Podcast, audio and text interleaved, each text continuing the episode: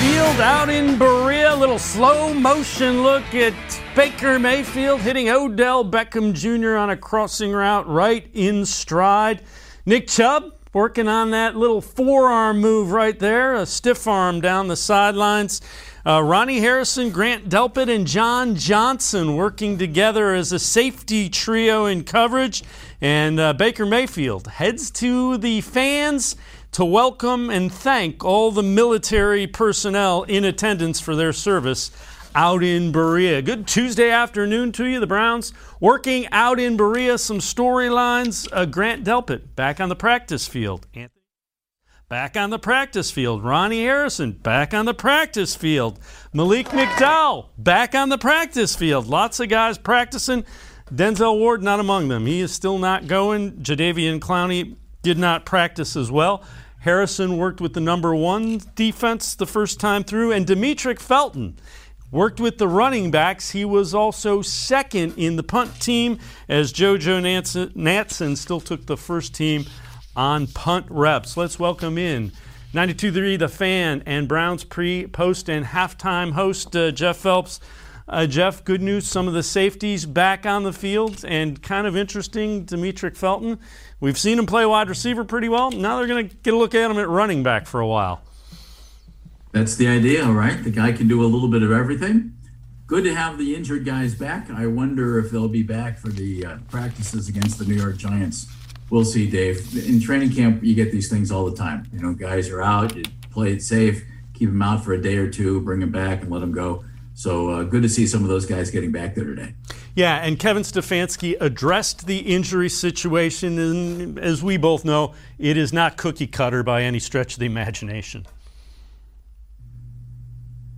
I want to say we're being appropriately cautious. You know, I just want to make sure that we're doing the right thing by each player. And as you know, Dan, we're, we're treating each player specifically to, to their, uh, uh, you know, condition and, and what they need. And again, um, a lot of those hamstring injuries, you just don't know. You got to get out and see and test it, and, and hopefully they're beyond uh, where they need to get a day of rest or two.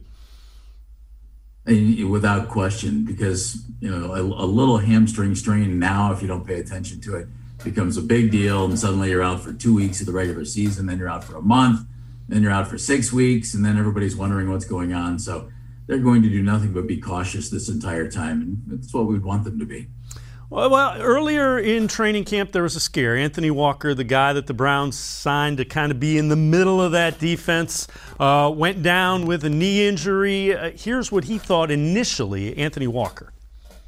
Yeah, definitely thought it was something worse. Um, you know, thought the worst and got the best. So definitely happy for that. What happened on? The, do you remember the play where did you get like rolled up or what happened? Uh, just foot kind of got caught on the ground in a weird way. Um, just got like a. I don't even want to talk about it no more. Happy to be back. Happy to be back. Best answer you hear. Don't want to talk about the injury. It's not serious. See the same? Is that Amed Rosario? Is that who that is? I thought it was LeBron James with the big beard too. I mean, it was. It, he's got a beard going. Can you imagine going through training camp with all of that on your face? I mean, that would just be awful. Travis Kelce shaved his off, and it wasn't like that. I, I, can only imagine how uncomfortable that might be. I can't grow a beard, so I couldn't tell you anyway. Um, boy, it's strange and, and, tough to hear Anthony Walker say, I thought it was worse. So, you know, I, at the time, I don't think any of us were thinking maybe what Anthony was thinking, but it's not our knee, you know? So in, in his situation, thank goodness that, that he's back out there. And, and think about the Browns linebacker corps, Dave. That's a spot where some guys are going to have to really step up, I think, you know, Jeremiah Owusu-Koramoah might be one of those guys. Mac Wilson has looked good, a little dinged up. Is it Jacob Phillips, Takitaki?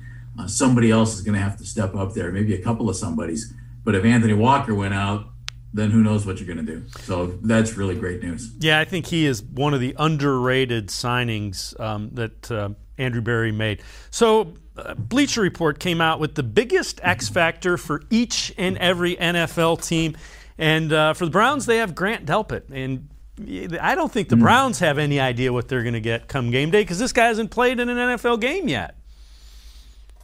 The thing about Grant that I like so much is that you sign John Johnson and you have Ronnie Harrison. Both of those, I think, Dave, both of those guys are, are big time safeties. I, I, like Ronnie Harrison a lot. We know John Johnson did a great job with the Rams, but I, I like Ronnie Harrison a lot. I thought he was good in Jacksonville, and I think he's been good since he's been with the Browns. So Grant doesn't have that pressure on him that he has to step in and play right away. And even if he's healthy, I, I wonder, does he beat out Ronnie Harrison? You know, is is he a starter back there with John Johnson? Or, and we know that, that Joe Woods wants to play three safeties a lot, does that disrupt that plan? You know, is Grant Delpit that third guy that he's going to play, or maybe that second guy, and Harrison is that third guy? But I, if he's good to go, man, they have some depth there. Yeah, and and um, again, we we lost uh, uh, Jeff there for a minute, but uh, his point was if Grant Delpit is good to go, um, Browns are in pretty good shape. We're going to step aside, take a quick timeout. On the other side of the break, we'll continue talking Browns uh, with Jeff Phelps. We'll get his impression, biggest takeaway from the preseason, as well as uh, does Baker Mayfield belong in the NFL's top 100? Sports for CLE. We'll be right back. Stay with us. Welcome back. Back to new friends, new classroom, and learning new things. Back to wearing shoes, man, like real shoes. Back to rushing to class. Back to having questions. Lots of questions. Back to vending machine dinners. Back to too much caffeine, too late at night. But feeling like it was a night well spent. Back to pursuing your dreams and taking control of your future. Hey, hey, Come back to go computer forward. snoozed on me. Tri-C, where futures begin. When it comes to selling you a mattress, most retailers are handing you a line, a long line of extra steps that drive up costs and create confusion. At the Original Mattress Factory, we simplify the mattress shopping experience by building mattresses and box springs in our own local factories and selling them direct to you. It's short, sweet, and simply makes sense. So experience more than just a mattress store. Experience an original, the Original Mattress Factory.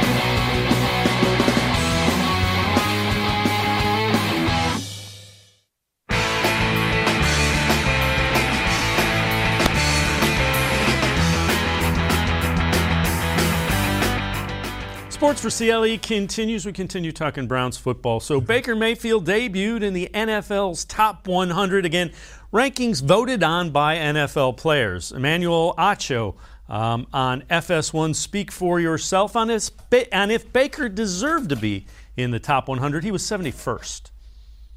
Of course, and in all honesty, he should probably be a little bit higher. Now, look, fellas, we laugh, we giggle, we chuckle, we scoff, but only eight quarterbacks won playoff games last year, ladies and gentlemen, and Baker Mayfield was one of them. But that doesn't really mean nothing. I don't have to go there. We know Lamar Jackson belongs in the top 100. It is unequivocally clear Lamar Jackson belongs in the top 100, probably the top 10, top 20, at worst, top 25. But when I look at Lamar Jackson and Baker Mayfield last year, which is all we should be doing, is looking at them last year, to me, G, they look eerily similar 4,200 yards, 4,200 yards. Total Don't you do yards, that. that is. Total yards. I didn't exclude Lamar Jackson's pat rushing yards to make a point, just so you all know. Total yards. Passing touchdowns. Baker Mayfield 30 to 9. Lamar Jackson 26 to 11. I did exclude Lamar Jackson's rushing touchdowns. He had seven. So total touchdowns, Lamar would have 33, a few more than Baker. Now, if they that close, and Lamar Jackson, we know for certain, should be top 25, which he should, then obviously Baker Mayfield belongs somewhere in the top 100, y'all. I ain't say Baker need to be top 50. I ain't say he need to be top 30. But Baker Mayfield at least need to be in the same club as Lamar. They're not at the same table, ain't got the same section. Let's bring back in Jeff Phelps. Uh, Jeff, that's pretty well stated by uh, Emmanuel Acho. Yeah, it is. I this is a debate that we're going to have, I think, for the next five years, Dave. I, I think it'll be settled in, within five years. You'll have a pretty good idea. The thing about Lamar Jackson, his individual play jumps off the screen. It jumps off the field if you're watching in person, and you see him win games for the Baltimore Ravens. You see Baker running an offense that's pretty stacked. And yeah, Baltimore has some weapons too but Baker's not asked to play the same role in the Browns offense as Lamar Jackson is in the Baltimore offense. And because of that, I don't I think it's a tough comparison. Now, I, I don't know if Baker could do what Lamar Jackson is doing. He certainly doesn't have the running game that Lamar does. And you could say that his arm is just as strong, if not stronger, and that he's more accurate, but he doesn't have to show it because the Browns have this incredible running game. At least he doesn't have to show it all the time you know, and, and Lamar doesn't have to throw all the time either. But I, I, I just think that debate's going to be going on for quite a while. Yeah. I really do. Yeah. Josh Allen, throw that in there too. Yeah, that's fair enough. We'll, we'll get back to that in a minute, the top 100. Oh. Uh, most impressive thing you saw from the Browns in the first preseason game? What, what kind of jumped out to you? Um, there were a couple of individual guys who I thought looked really good. And it was mainly on the defensive side of the ball. Uh, I, I, thought Jeremiah Owusu Koramoah made plays, and he made the types of plays that we haven't seen Browns defensive people make on a regular basis for a real long time. And I thought, okay, first preseason game, don't get too carried away about that. You never know. However, that's kind of what he was billed as when he was drafted, even before the Browns took him when he was coming out of Notre Dame.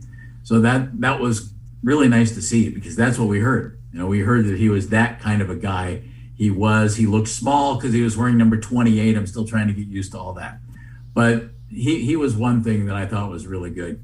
I also liked on the other side early on, Donovan Peoples Jones looked uh, looked really strong, and I, I can't wait to see him this year. And I wonder, does he surpass Hollywood Higgins clearly as the number three receiver in this offense? And if something were to happen to Jarvis and Odell, what could Donovan Peoples Jones possibly do? You know, he could he make that move, Dave, into more of an upper echelon wide receiver? I don't know. I, I think we're kind of jumping the gun here, to be honest. He, he's he had opportunities last year, and it wasn't his fault. He didn't get more of them. You know, I, I wish he would have had even more opportunity to show what he can do. But the offense was was really cooking. They were running the ball beautifully. Baker was throwing it to everybody so it worked. But those two guys in particular, I, I thought really showed up really, really well. Yeah, you know, the, the thing that impressed me uh, just was they didn't play most of their starters. You know, if you, if you look on offense, none of the offensive linemen, quarterback, two running backs, two wide receivers, none of them played. And there right. weren't that many penalties. And when you looked on defense, all the big names didn't play, and they tackled well. The thing that really that, that I thought was kind of impressive, that was kind of they didn't miss a lot of tackles, which – I'm not used to that. That that was a little bit of a surprise. And these are the twos and threes that are competing for jobs, not missing tackles. So I guess by you know deduction, they're pretty well coached. Is is what kind of jumped out at me. Yeah, and and by watching exactly what you were talking about, Dave, I started thinking right away, man, these guys look like they're pretty good they're not messing anything up. It's working just the way they drew it up. I mean, Case Keenum looked terrific running an offense with nothing but backups around him.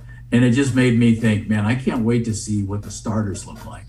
Because if if these guys are running things so efficiently and doing it without, as you said, without making a bunch of mistakes and just looking really good, that is a great sign about A, the depth, and B, you're right, the coaching.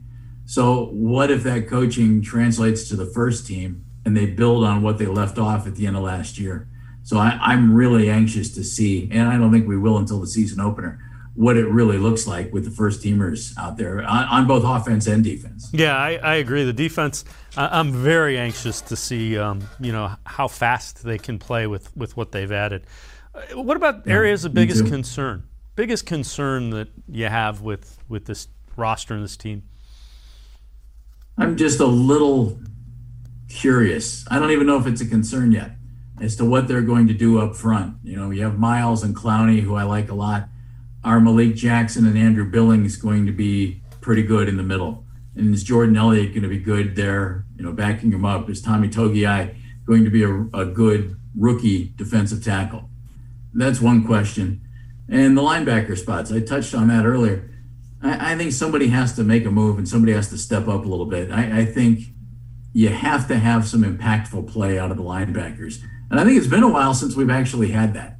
You know, uh, Joe Schobert two years ago, a lot of tackles. BJ Goodson last year, a lot of tackles. Anthony Walker this year will have a lot of tackles. That's what their job is in the middle. The guys on the edges are supposed to make some impact plays. And I don't know that we've seen enough of that. So that those are the two things I'm really kind of keeping an eye on. Yeah, and the, the area that is kind of unique is, you know, what what do they do at defensive end if Takk McKinley can't come back and, and do what they had hoped he could as a, as a former first round pick? Kevin Stefanski talked about um, the, the guys that he got to see. He got to see a lot of the, the guys that are fighting to get into that defensive end rotation. Here's Kevin Stefanski on the defensive ends all those guys played. Uh, we got some really good reps from them. They played really hard. There were a ton of passing situations where they could rush the passer and, and, and try to disrupt the quarterback. So uh, I, I, wouldn't single any one guy out. I just tell you, I was really pleased with how they came off the ball and and were uh, constantly, you know, working their technique. So Jeff, the, the question and, and the are the is Andrew Berry keeping his eye open for potential? Third defensive yes. ends to just to, but I mean and and they're going to have some guys that they could potentially trade but but is that an area you, you keep your eyeballs peeled for? Yeah a, a little bit Dave. I, I, think Porter Gustin has been really solid and I I think that they like him and that he'll be a part of this thing. And then you, you keep your eyes open. Some of the other guys you know we'll see how they progress but you know if if heaven forbid something happens to Myles Garrett and he misses any time, or Jadeveon Clowney and he misses any time, and he's missed a lot of time in his career.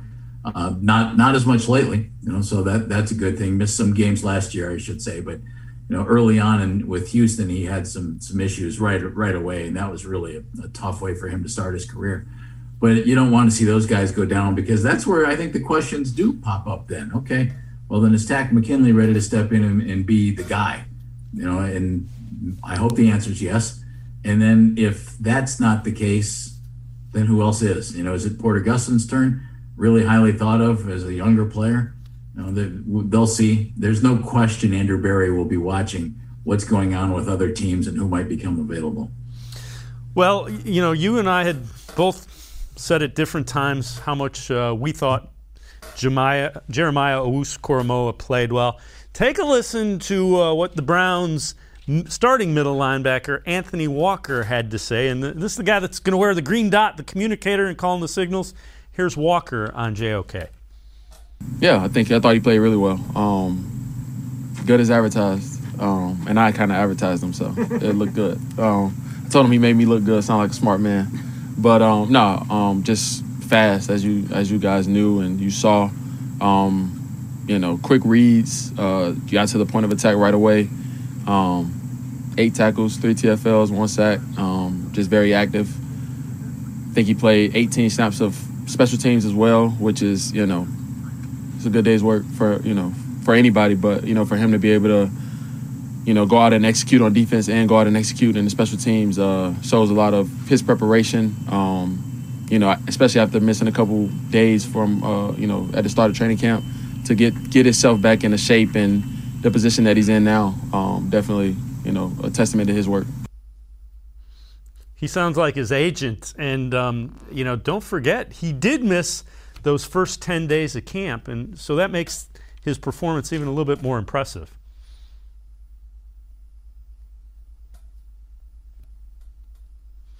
And again, uh, a little bit of trouble with that. We will. Um, get back to Jeff Phelps in just a moment. We'll step aside, take a quick time out. On the other side of the break, uh, we'll talk a little bit uh, about Anthony Walker and what he has seen from this defense playing together. Sports for CLE. We'll be right back. Stay with us. Welcome back. Back to new friends, new classrooms. Sorry. learning new things. Back to wearing shoes, man, like real shoes. Back to rushing to class. Back to having questions. Lots of questions. Back to vending machine dinners. Back to too much caffeine. Too late at night. But feeling like it was a night well spent. Back to pursuing your dreams and taking control of your future. Come back to go forward. Tri-C, where futures begin. When it comes to selling you a mattress, most retailers are handing you a line, a long line of extra steps that drive up costs and create confusion. At the Original Mattress Factory, we simplify the mattress shopping experience by building mattresses and box springs in our own local factories and selling them direct to you. It's short, sweet, and simply makes sense. So experience more than just the mattress store. Experience an original, the Original Mattress Factory. The Ohio Lottery Partners in Education program recognizes role model students and teachers from across Ohio. Nominations can now be done completely online. To nominate a deserving teacher or student, go to ohiolottery.com. In the About section, find Partners in Education. There you will find links to the nomination forms. Students, kindergarten through 12th grade, can be academic all stars. Teachers can be honored as a Teacher of the Month. The Ohio Lottery Partners in Education, where stars shine.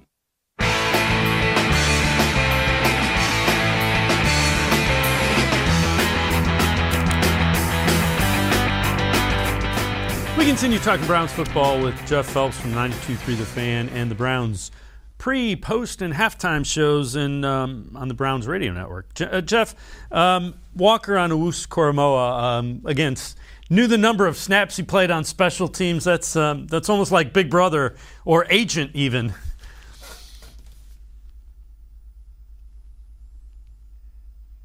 All right. So uh, again, a little bit of trouble. So let's um, let's move on. So um, one of the guys who uh, had a big touchdown catch, Davion Davis, and uh, Davis really um, showcased some things. Continued to play well in practice and earning his spot. Uh, but Davis uh, excited about his first NFL touchdown, and so was the Browns sideline. I was just prepared uh, for any moment. Um, you know, we have a lot of talented guys in the room. Um, but just stayed focused, stay prepared for anything that was given to me. What's it like for you to see your teammates erupt like that after you make a catch? It seemed like the yeah the sideline was down in the end zone. Oh man, it was it was surreal. Uh, like I said, it was my first NFL touchdown, um, and seeing first person I saw was Jarvis. Uh, you know, and I've looked up to him, Odell, a bunch of other guys on the team. Uh, I didn't know what to do. And uh, let's bring back in Jeff Phelps. So, so Jeff uh, Davis, being honest, um, Odell and Jarvis, guys he looked up to, celebrating with him, he didn't know what to do. And by the way, we're only about a year and a half into these Zoom calls. I'm going to figure this stuff out. it's going to be great. I apologize. Uh, I thought it was interesting after the game. Davion Davis was talking in the locker room. You know, he had a great touchdown catch, so you're going to talk to the guy. And I, you couldn't help but pull for him because he said, you know, hey, I tried out for the New England Patriots, and it's like a couple weeks ago, and he said, and they didn't want me, and that's what he said, they didn't want me, and then he's the New York Jets, they didn't want me, and when I got this call, it was just you know a blessing, and this guy played on the blue team, the Blues in the spring league, so I I give this guy a lot of credit, and he looked really good the other night. And in your in his situation here, he's getting a chance to work with Jarvis Landry and Odell Beckham and some big time NFL wide receivers. And if, if it doesn't work for him here, because it's a really tough numbers game, you know, a wide receiver here, it really is. And we talked about Donovan Peoples Jones and Rashard Higgins. They're looking good. KhaDarel Hodges there, Anthony Schwartz, Odell Jarvis. That's six guys. So how many are you going to keep? Then there's Felton. That's seven. Is he a running back, wide receiver? It doesn't matter he's going to line up a wide receiver. That's seven guys. So it's going to be tough for him. But a great opportunity for him to learn from some guys, put some tape out there, maybe end up on the practice squad here. And if he's on the practice squad, good. He looked pretty good, Dave. Yeah, he did. You know, there there are definitely some skills there that transfer. Uh, let's take a look. Um, so the Browns getting ready for the uh, practices with the Giants, and uh, ahead of that, uh, the Giants general manager Dave Gettleman and John Mara talked to the um, to the media today. So uh, Gettleman was asked um, Looking back at the Odell Beckham Jr. trade, whether he got enough in return. His response? Two words I'm happy. So uh, there you go, ahead of the, uh, the joint practices. Uh, you know, if I'm the Browns, I still like that trade just because of the potential upside. And Peppers has been fine. The guy they drafted has been mm-hmm. fine. Neither one of them has the potential to do the things that Odell Beckham Jr. can.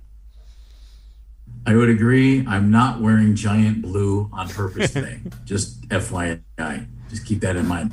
And, and, also, what's Dave Gettleman going to say? You know what? We was robbed. no, I, I, I, I was fleeced on that one. He's not going to say that, eh, nor was he.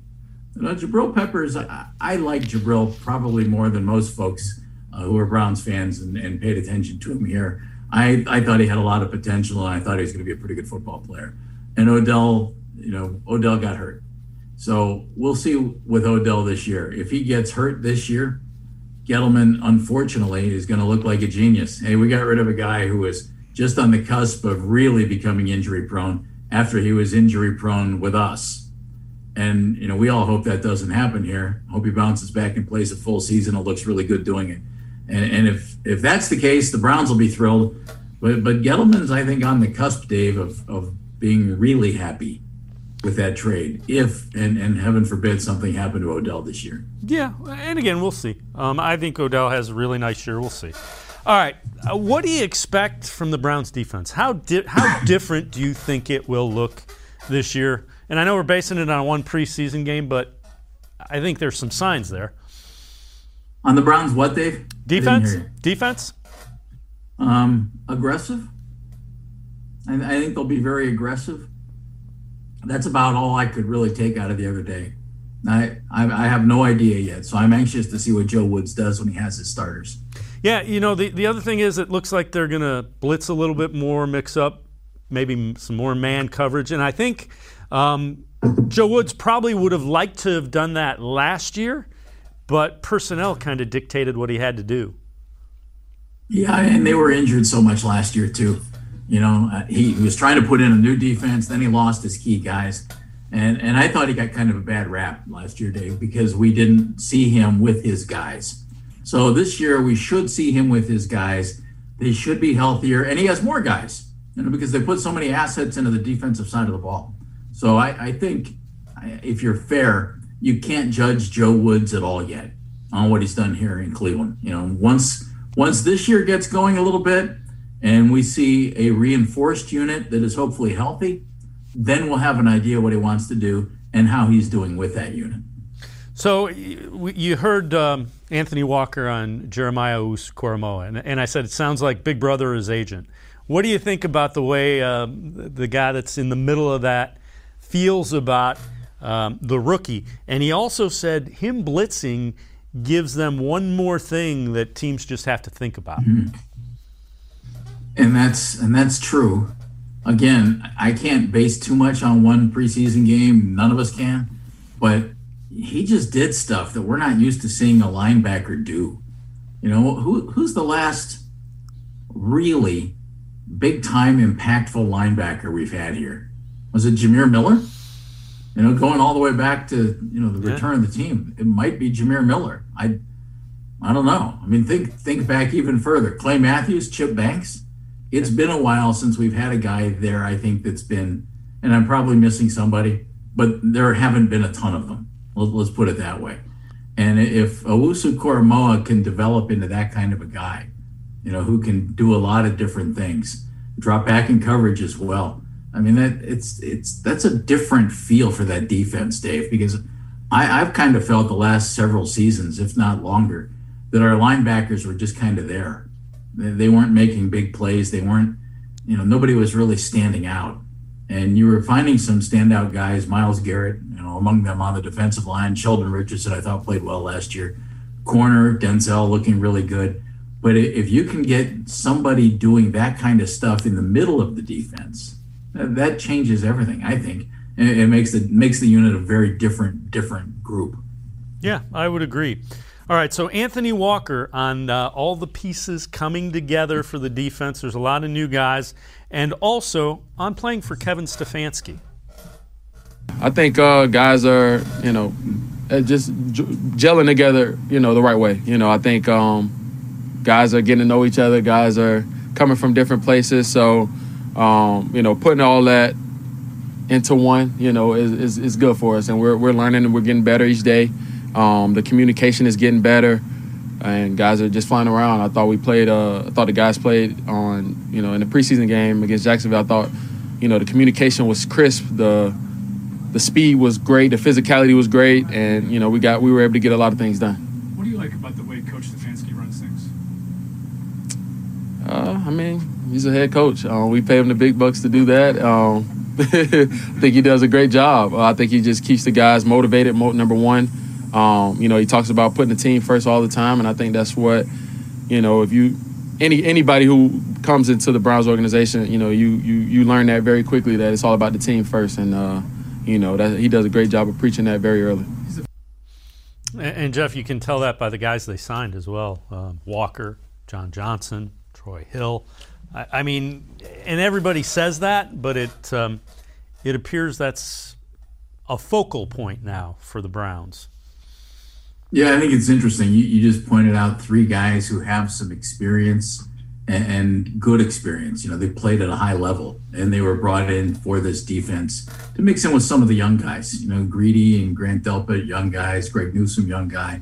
You could you could even say still Denzel Ward. You know, is a pretty young football player.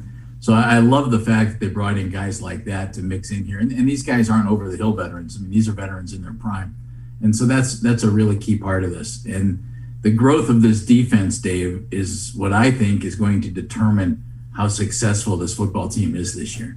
If it if it can really step it up, you know, I mean, they won a playoff game last year with the defense as beat up as it was, and without as much talent as it has now. If this defense can step it up and step it up quickly, and complement that offense and that running game, you know, combine that defense with that running game and the the ability to control the football and this team could get scary good. But but I I don't think that's an automatic. You know, I know a lot of folks are thinking, hey, this team's Super Bowl bound. They have a great chance to go to the Super Bowl. Maybe they do, but I think, and, and I don't know. You tell me. I think the defense has to make a significant step forward for that to happen. Yeah, I, I would agree. And you know, they have to. The, the defense gave up way too many yards, and and they mm-hmm. covered it up by turning the ball over which I think is a skill, but I don't think you can rely on that by any stretch of the imagination. You, you, the opportunities, yeah. the opportunities to turn it over have to present themselves, and they're not always going to present themselves. Yeah, you're, you're right about that. The best way to play defense is to go out and stop the other team on three downs and make them punt. Yeah. You know that you can consistently do that. Turnovers aren't a consistent thing. They were good at it though last year. They were. Yeah, and the one thing is, is if Jadeveon Clowney can stay healthy and Myles Garrett can stay healthy, those are two freakishly good athletes. I mean, imagine quarterbacks with you know those guys that can probably run nearly step for step with 80% of the line uh, of the, the quarterback and outweighing them by 150 pounds. That's a long Sunday yeah. afternoon. I, I've always been a fan of Jadeveon Clowney. I mean, we all we all know Myles Garrett and how good Myles is. So it's and I won't say it's not worth talking about him because he deserves any accolade he can get, but we know how good he is. I don't know that Jadeveon Clowney has played his best football yet, and he's made three Pro Bowls. So I, I think he could be huge on this team, and he's never played with a guy on the other side. Well, I take that back. It's been a while since he's played with a guy who might have been at the top of his game like that, you know, with JJ Watt. And so and JJ was beat up a lot. But I, I think Clowney could be really big in this defense. And if he is, Dave, then this defense is going to be incredibly good. I think I think he's the key to the whole thing. Yeah, I, I would agree. Um, I think it can be scary good. Jeff Phelps uh, from 92.3 The Fan, Browns Radio Network, and I'm going to step aside, uh, take a quick time out on the other side of the break. We'll continue talking some Browns football. Browns getting ready in a couple of days for joint practices with the New York Giants. Talk a little bit about that when Sports for CLE returns. Stay with us.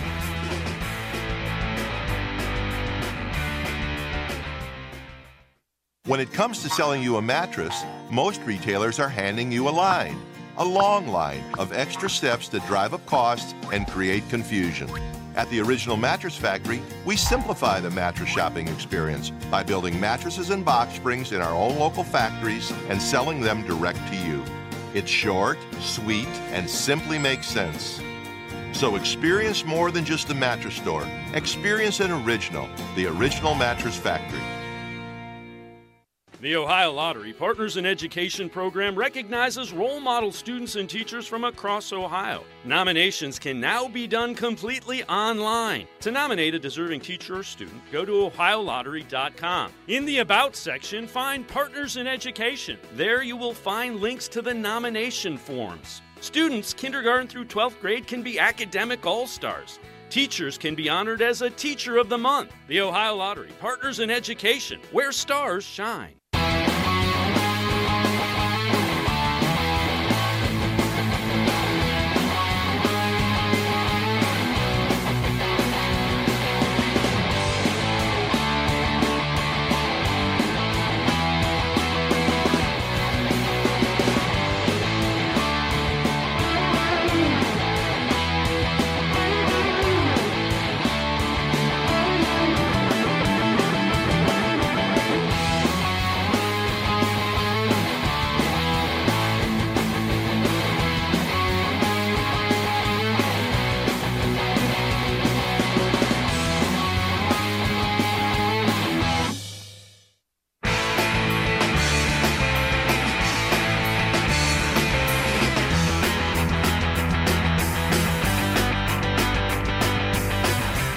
Sports for CLE continues. We continue talking Browns football with Jeff Phelps, 92.3 The Fan, and the Browns pre, post, and halftime shows. Uh, Kevin Stefanski uh, talked about getting ready uh, a little bit later in the week for joint practices with the New York Giants out in Berea and what he expects to see.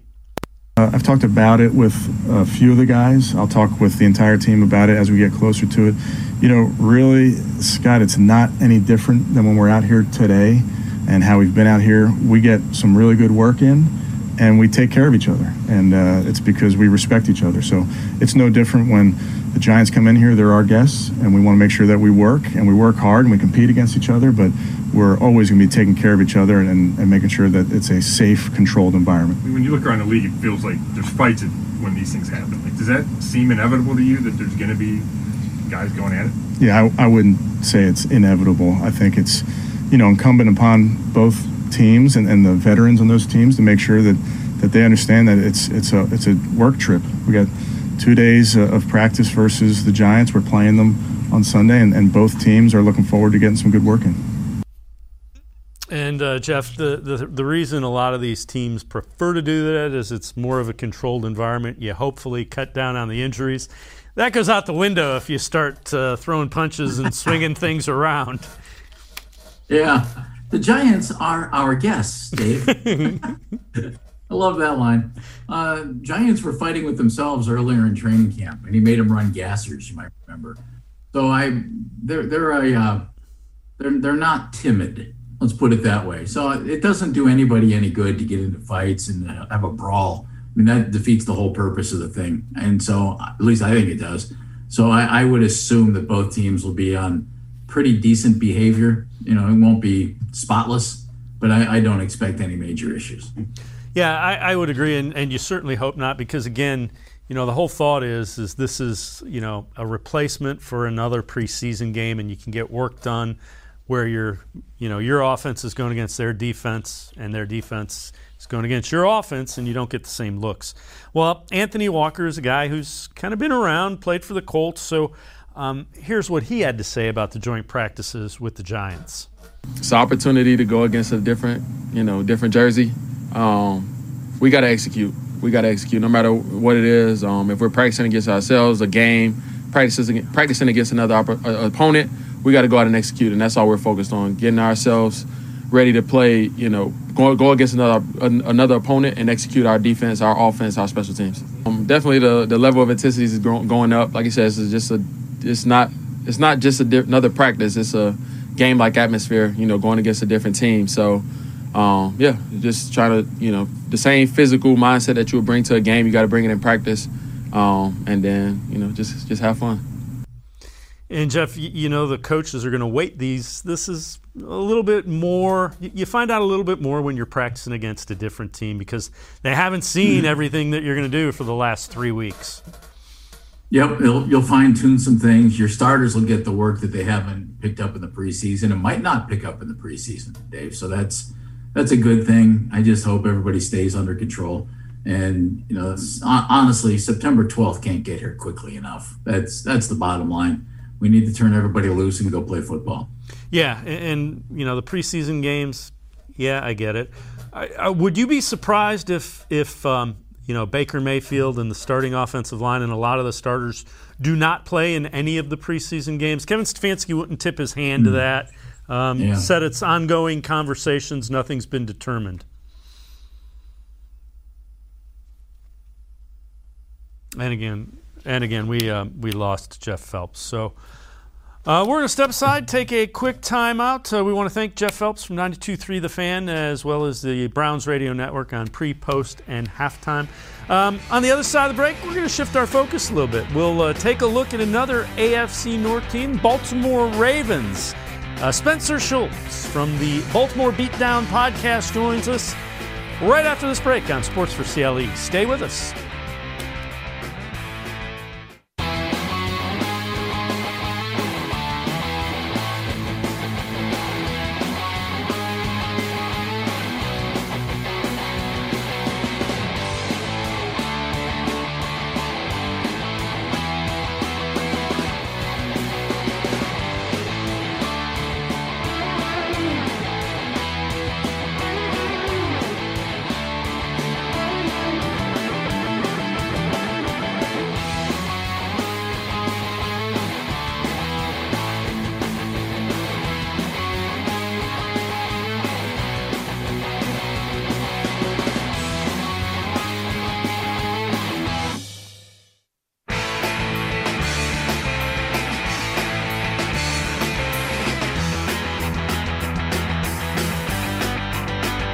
Sports for CLE continues. We shift our focus a little bit uh, to another AFC North team, the Baltimore Ravens, and we welcome in Spencer Schultz from the Baltimore Beatdown podcast. Spencer, as always, appreciate the time.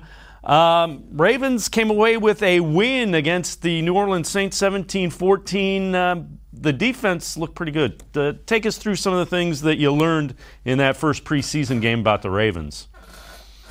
Absolutely. The defense looked really sharp. Six turnovers forced by Wink Martindale's defense, several forced fumbles, several interceptions. So it was a really strong unit. And the biggest takeaway for starting caliber players was that guys like Patrick Queen, Malik Harrison, Justin Madubuike, second year players who didn't have a preseason last year that the Ravens are going to be relying on to make a difference in the regular season looked like it was varsity against JV. Patrick Queen has a sack. He has a really beautiful, beautifully dissected tackle for loss on a running back screen. Malik Harrison sticks his helmet into a football, jars the ball out. He's shocking blockers. And Justin Madubuike looked almost unblockable to the Saints, kind of ragtag first slash second team offensive line, especially against the run game. So several players like that looked really sharp. Several rookies played well. Daelin Hayes had a beautiful ghost move to dip around uh, and help with the sack. Odafe Oweh also shedded uh, with a nice little swipe move of the same left tackle. So they kind of beat up on the Saints left tackle, number 73, throughout the game. And Oweh and Hayes both made plays. Geno Stone had two beautiful interceptions. Neither of them were, you know, robbing the ball away from receiver, but one of them was a nice. Uh, he was in the middle of the field and he speed turned and roped back around to go make a play on a ball and scoop one off the turf and uh, get an interception, as well as another errant pass from Taysom Hill that he was able to drop and really react well to and scoop an interception. So the Ravens defense turned the ball over six times. They relentlessly hounded the Saints and looked like a unit that has been first in points allowed, first in yards allowed, first in efficiency since Wink Martindale took over back in 2018. And that's got to be a good thing because there are, you know, we've talked previously, there are some different names and some changes on that defensive unit. So that's all good things. Uh, important to note, Lamar Jackson did not play in that game, uh, much like Baker Mayfield for the Browns didn't uh, didn't take a snap. How has he looked? I know you know we know that he missed some time early, um, the, the, first few days of camp. Um, how has he looked, and, and where is he as he's progressing towards getting back to, to being Lamar Jackson? well, prior to the preseason game, he turned in some really sharp outings in practice. He successfully completed, I believe, 13 straight passes at one point on a day last week. So it's been business as usual for Lamar Jackson. Of course, he wants to get caught back up and probably has a little bit more work to do, maybe in the film room and on the on the whiteboard as opposed to on the practice field in ways. But he's been sharp. He's looked like Lamar Jackson, and he's progressed well. The unfortunate news is that the Ravens have suffered a litany of, of injuries and been very hurt in their receiver room. Marquise Brown uh, has not practiced with Lamar Jackson so far in training camp. Rashod Bateman only got one day with Lamar Jackson before having a groin injury that resulted in a surgery. So he's going to miss some time. And then, uh, you know, Sammy Watkins has been the consistent veteran receiver. And in Monday's practice, he left a little bit early. John Harbaugh said that it was very minor and that there's no no deal basically. So uh, any sort of precautionary concern there, you want to pull him off, as well as Miles Boykin. So uh, Miles Boykin's had a hamstring injury as well as Hollywood Brown. So it's been a difficult situation, kind of frustrating for Ravens head coaches and for Ravens quarterbacks and receiving room and receiving coaches, everyone involved, that Lamar Jackson misses 10 days and has not been able to see any semblance of his starting receiving corps with those players all being absent from practice. So uh, that has silver linings, of course. Guys like Devin Duvernay, guys like James Proche have had plenty of reps and opportunity to step up, step up Devin Duvernay looked really sharp in the preseason win in week one over the New Orleans Saints. So, you know, some of those third, fourth, fifth option guys are getting time while the Ravens wait for Marquise Brown and uh, Rashod Bateman to return, hopefully sometime soon. Talking with Spencer Schultz from the Baltimore Beatdown podcast. Um, another thing is offensive line has been beat up. You, you, mentioned to me before uh, when we were talking as well. So, so it's kind of a double whammy for uh, for Lamar Jackson. Not only do you not have your receivers, you don't have your your starting line. Right, and it was really difficult for Trace McSorley and Tyler Huntley, as well as the Ravens' run game in the preseason game. Of course, Ronnie Stanley is not going to be participating in any preseason games. He did return to practice, but he is kind of the Ravens' one blue chip player on their offensive line, an all pro in 2019 who suffered a broken ankle last year as he works his way back. And then you look at a, slew of new offensive linemen. Bradley Bozeman, the only other player that started last year for the Ravens, well, he switches positions. He suffered an ankle injury as well as had a, a little bit of missed time about a week ago. So he suffers an ankle injury, so he's a little bit dinged up while making a positional switch. You want to see him get all the reps he can. Kevin Zeitler, a big free agent addition, who AFC North opponents are very familiar with, and as well as Alejandro Villanueva. You know, two additions there. Villanueva's been healthy, but Zeitler missed two weeks. He just came back to practice on Monday. So that's good news, at least. Then Ben Cleveland, the Ravens' third round pick, who created a ton of buzz throughout rookie OTAs and early on in camp, uh, suffered a concussion last week. So he's been uh, unable to practice as well. So uh, the Ravens' starting offensive line in preseason games consists entirely of backups uh, and Alejandro Villanueva, who is also making a switch from left tackle to right tackle. So you'd love for him and Zeitler to be able to get continuity there and some establish some chemistry. And they haven't really had the opportunity to do so as Zeitler missed two weeks. So hopefully the Ravens are able to uh, get over some, you know, hurt days and some, you know, lightly injured times and get some continuity going. It is definitely uh, again, a silver lining for guys like Tyre Phillips and Patrick Mekari and Ben Powers and Ben Bredeson to get reps on top of reps. But at some point, you're going to need those starters to return so that you can get prepared for the regular season. We touched on um, the, the, surgery to Bateman, and that, that's a you know a high pick. Um, that is a uh, he's a really good player. Is there a timeline for him? Do they expect him to miss regular season games? Is there a chance he could be back for Week One? You, you mentioned that he did have um, a surgery to his groin, so that's that's never good, but um, is there a chance he could be back for the regular season opener, or is that not likely? I would say that the regular season opener would be a little more towards the optimistic side for him to come back from that, be able to practice fully, healthy. You trust it. He's a young player. You don't want him to sustain any sort of structural damage to that area while he's recovering from surgery. The Ravens haven't clarified whether it was an abductor injury versus a hernia. Those are essentially the two surgeries that could be involved with a groin injury. From what I've gathered, I've spoken to a couple gentlemen who are smarter than myself that have some doctorates of physical therapy and things like that. And there's kind of some different timelines about it, but it sounds like Rashod Bateman should be good to go by late September, early October, and hopefully the Ravens err on the side of caution to make sure that he's good to go when they need him in December and January. Spencer Schultz from the Baltimore Beatdown podcast. Now, I'm going to step aside, take a quick time out. On the other side of the break, uh, we'll talk about what's coming up and who has shined so far in training camp for the Ravens. Uh, they're getting ready for some joint practices just like the Browns. Ravens will head to Carolina to practice with the Panthers. Coming up, Spencer Schultz and I will be right back on Sports for CLE. Stay with us.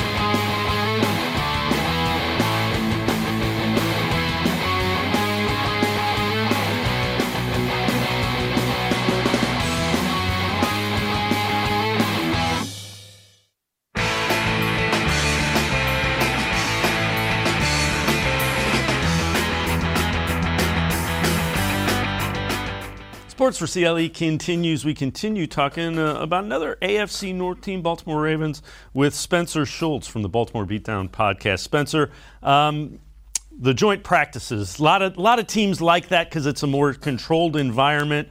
What do you think the Ravens uh, want to see when they go up and, and practice uh, uh those two days with the Panthers um, in Carolina?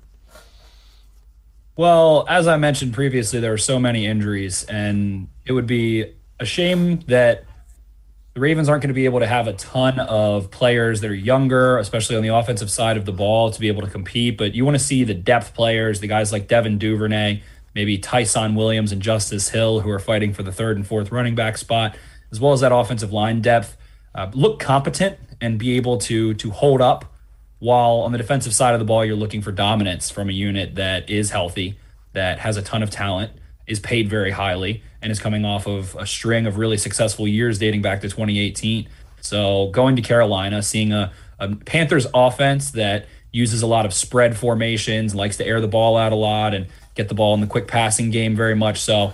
You want to see a unit that can sustain, that can hustle, that can generate some pass rush, as well as play physically and hold the line of scrimmage. So the Ravens defense is going to probably be very confident into a young offense in Carolina that does have a couple of playmakers there, guys like DJ Moore, Robbie Anderson. They have a rookie in Terrace Marshall who played well, as well as Christian McCaffrey, obviously, and a couple of other major players there on that offense. But you want to see Lamar Jackson get his first live action finally on offense and be able to thread the needle. The problem is with so many offensive line injuries, it feels like the first team unit is probably not going to be able to get very many accurate looks or relevant looks from a pressure standpoint, from a protection standpoint. So I'm sure that the the headlines will probably be dominated from those practices about how the Ravens' offensive line hasn't managed to play well and give a, an accurate look. Would be my best guess, while the defense holds really strong. When you um, does is there any expectation that Lamar Jackson will act, will will play in a preseason game? It's kind of different this year, and nobody really knows how any of these coaches are laying it out with only three preseason games. Um, do you think Lamar Jackson actually sees live action in the second or third preseason game? Has, has John Harbaugh um, let you know tipped his hand at all with that? No, he hasn't. And typically, the Ravens will actually under Harbaugh, dating back to 2008, the Ravens usually are very conservative in the four game format of preseason we know and are familiar with. They, maybe it's a drive out of a starting quarterback, and then maybe it's two drives, and then you know half of a quarter, and then an entire quarter in the fourth one. With the offensive line so beat up and with Lamar Jackson playing catch up, it kind of feels like erring on the side of caution might be best. And maybe we see Lamar Jackson for a series or two in that third preseason game.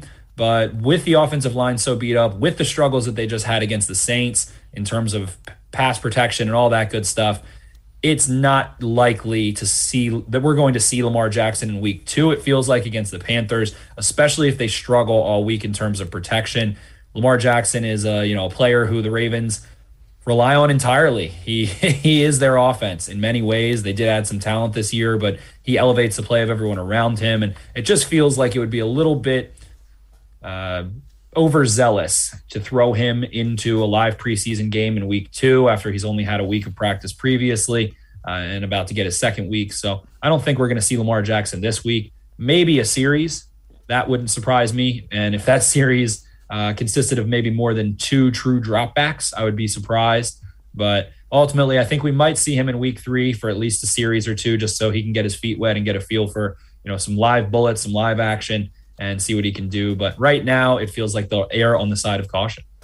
Yeah, and, and you, you, can certainly understand that. Who are some guys that have really turned heads and, and had you going, hmm, at, uh, at training camp?